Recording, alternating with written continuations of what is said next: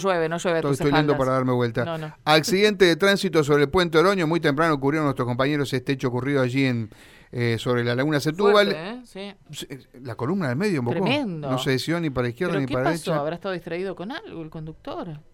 No es la primera vez, ¿no? La otra vez hace poco tiempo. ¿Te acordás que unos gendarmes... Exacto. Sí. Bueno, se desprendió el cielo raso de una, increíble esto, ¿no? De una tradicional galería de la peatonal. Más que el cielo raso. Me parece que se ve el cielo de ahí, ¿eh? Sí, me, parece que ¿tanto? se vino- me parece que sí. No sé, vamos ¿Las a consultarle a estrellas los muchachos que estuvieron por allí eh, con el móvil para que... A propósito, tenés un muchacho en línea. Sí, uno de los muchachos está en línea. Matías de Filippi. ¿Cómo estás, Mati? Buen día. ¿Cómo están? Buen comienzo de semana, ¿Qué dice, buen muchacho? lunes. Sí, bueno, buenos muchachos. Sí, buenos muchachos. Con Dani De Vito y Joe Pesci. Oh, qué peliculón, qué peliculón ese. Yo después le decía, buenos ahí eran, ahí eran de portar armas. No, no, sí. ¿eh? Tan buenos no muchachos. Eran. de armas portar, de armas portar.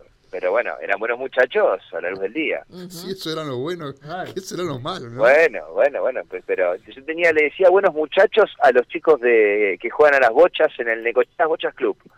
Ellos siempre iban, jugaban eh, a las bochas, se hacían su asadito, se tomaban su vermú. Bueno, después? con la pandemia, con la pandemia lo dejé de Sí, ver. No sé qué pasó con los buenos muchachos. Ya volverán, bueno. ya volverán seguramente.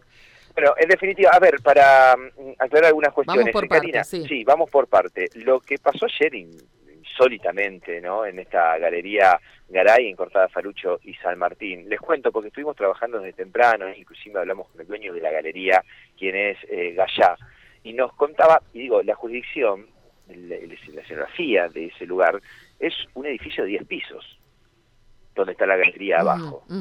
Lo que se cae es el cielo raso del segundo piso, que cae sobre un cielo raso ciego, flotante, es el que daba la galería. Ah, Y ese cielo raso, esa mampostería del segundo piso, repito, es un edificio de 10, termina cayendo sobre estas eh, estos tirantes de metal que hacían una especie de falso cielo raso, cielo raso flotante como se lo conoce.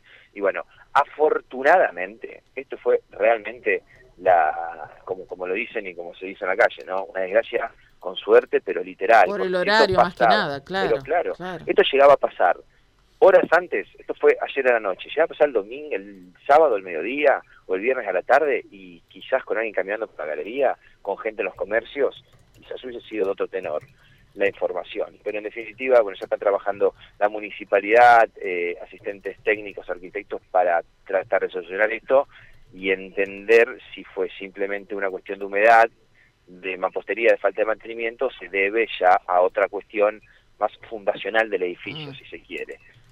Por otro lado, insólito lo que pasó el sábado de la noche. Vamos a escuchar las dos caras de la misma moneda, las dos versiones. Por un lado, la municipalidad, que acude por llamados de vecinos al ex GADA, es este cuartel general que se encuentra en la zona de Guadalupe, General Paz al fondo, donde llegó con la información de que había una fiesta. Cuando llegaron al lugar los inspectores de la Secretaría de Control se encontraron con los guardias de este ejército militar que no dejaban ingresar, obviamente por jurisdicción ni a la municipalidad ni a la policía, porque es jurisdicción federal del ejército militar. Pero claro, en el interior se estaba desarrollando una fiesta y cuando llegó la municipalidad comenzaron a ver autos de alta gama retirarse del lugar. Hay videos y hay fotos que hablan de una fiesta electrónica, no podemos dar fe si esos videos y esas imágenes condicen con lo que pasaba en el interior, repito, del casino de este cuartel general, pero en definitiva... Que se alquila para fiestas, debemos decirlo, ¿no? Porque ya antes de la pandemia, mucho antes, era un lugar que se alquilaba para fiestas. Así que habrá que ver si esto es, es alguien que alquiló, digo, para hacerlo o pertenece a, la gente. Bueno, no sabemos quién organizaba la fiesta. Por eso eh, vamos a tratar de desandar el tema. Dale. Primero vamos a escuchar a Guillermo Álvarez, que es referente de la municipalidad, dando cuenta de la situación. Y nosotros recién venimos del cuartel general del ex Gada Ujú. a hablar con el teniente coronel Alfredo Cortés. Tenemos las dos caras de la moneda para escuchar. Dale, ¿en qué orden? A ver. Vamos primero con eh, Álvarez, quien es el referente de la municipalidad, contando Dale. en orden cronológico lo que pasó el sábado de la noche. Lo escuchamos. Buenos días, Matías, ¿cómo estás? Sí, la verdad que este fin de semana seguimos interviniendo en, en fiestas clandestinas. Llevamos en este año, de- desde, desde enero, desactivadas más de, de 80 fiestas clandestinas. Eh, la particularidad de la situación que se dio este fin de semana es que una de las que, desarticulamos fue en un predio, digamos, del Ejército Militar Nacional, en lo que conocemos como el GADA. así que la verdad que nos, preocupa porque, digamos, no es la primera vez, ya nos había pasado en el primero de enero de este año, cuando Virginia Cubanes todavía era la secretaria de Control, eh, estuvimos en ese lugar y, tiene una dificultad ese lugar que con la que nos hemos encontrado ya en esa oportunidad y este fin de semana nuevamente, que no nos permiten el acceso al lugar. En esta ocasión, este fin de semana, no permitieron el ingreso al personal municipal. El personal municipal convocó al personal policial a través de, de un llamado al 911 para darle más fuerza al operativo. La policía se acercó, no le permitieron ingresar, Así que bueno, en esta ocasión el fin de semana lo que los inspectores de la Dirección de Control realizaron fue empezaron a, tomar registros fílmicos y fotográficos de los vehículos que estaban fuera del, del GADA, que eran de los participantes del evento, y los participantes del evento cuando vieron esto empezaron a salir parados creyendo que le íbamos a sacar el, auto y bueno, ahí se retiraron, digamos, eh, del evento y bueno, la, la fiesta se, se desarticuló. Ahora, Guillermo, ¿se desarticula la fiesta porque los mismos participantes decidieron irse ante su presencia. Pero, ¿quién nos deja ingresar a un predio militar ustedes? Y mira, nosotros nosotros cuando vos estás, cuando vos ingresás al GADA, hay una barrera y hay personal del ejército militar en la puerta.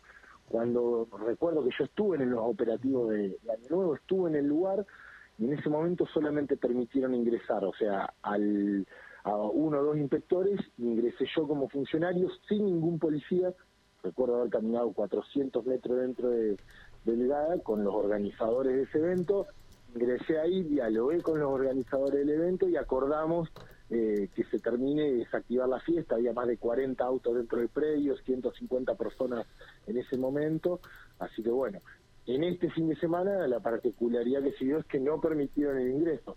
Entonces los inspectores de control tuvieron esa habilidad y esa visión para hacer este tema del control de los vehículos y de esta forma la gente se retiró y se fue voluntariamente cuando le, empezaban a tomar datos. ¿De, cuánta gente? Bueno, la palabra de, Álvarez, ¿no? Estaba ahí, continuaba el audio, hablaba de la cantidad de gente. Sí, decía 150, 200 personas. Muchas personas, muchas personas. Inclusive seguimos haciéndole una pregunta a Álvarez eh, respecto eh, a si este lugar se lo puede eh, alquilar gente externa al ejército. Bueno, él no tenía esa información, pero esa información la fuimos a buscar al ejército, al ex GADA, hablamos con el teniente general Alfredo Cortés que nos decía lo siguiente. A Buen día. Sí, básicamente eh, lo que sucedió es un cumpleaños organizado, ¿sí? no fue una fiesta clandestina, fue con el servicio contratado, con los protocolos vigentes, se usó la instalación del casino con eh, ambientes cerrados y ambientes abiertos comenzó a las 3 de la tarde y finalizaba a las 2 y media de la noche. O sea, era un cumpleaños donde había gente de diferentes eh, edades, familiar, con, o sea, eh, gente conocida de la zona, y bueno, pero él se lo trajo porque son conocidos de la unidad y eh, en base a eso se presta la instalación para que se hagan su, festejo. no se trató de una fiesta clandestina y bueno, una lástima que haya terminado de esta manera, porque siempre tratamos de colaborar con la sociedad en su conjunto y estamos acá para mejorar las instalaciones y mejorar las relaciones con la gente, con la sociedad. O sea que fue un evento bajo los protocolos correspondientes que, se ejecutan en, pandemia. Así es, totalmente. ¿Y la municipalidad vino por porque alguien llamó, porque conoció de este evento, porque escuchó música? ¿Qué, piensa usted? No, lo que pienso es que se presentó un... Eh, agente del municipio o de tránsito o algo y hacer un... Y bueno, se extralimitó por ahí en una de esas con las cuestiones que él adoptó y adujo, de cuestiones que no tenía prueba para decir lo que dijo. Y por eso, al poner clandestino, por ahí resuena un poco más, pero no, no hay nada clandestino. La gente de la municipalidad no ingresó al, al no, No, ingresó, no ingresó. No ingresó. Ahora, eh, llama la atención, ¿ustedes tuvieron una reunión con ellos? ¿Pudieron charlar después de esto que aconteció y que salió a la luz en las últimas horas? ¿Pudieron hablar con la municipalidad? No, no, hoy a la mañana yo fui a hablar a la Intendencia para eh, coordinar estas actividades, hablar del tema eh, y bueno, me agendó un secretario para llamarme al Intendente más tarde y para hablar del tema, nada más. Pero se hace lo que corresponde acá debido a los protocolos y a cuidar a la gente como se debe hacer cuidarla con protocolos y, en el- y la fiesta era lugares cerrados y abiertos, o sea, no, no hay fiestas clandestinas ni, mucho menos.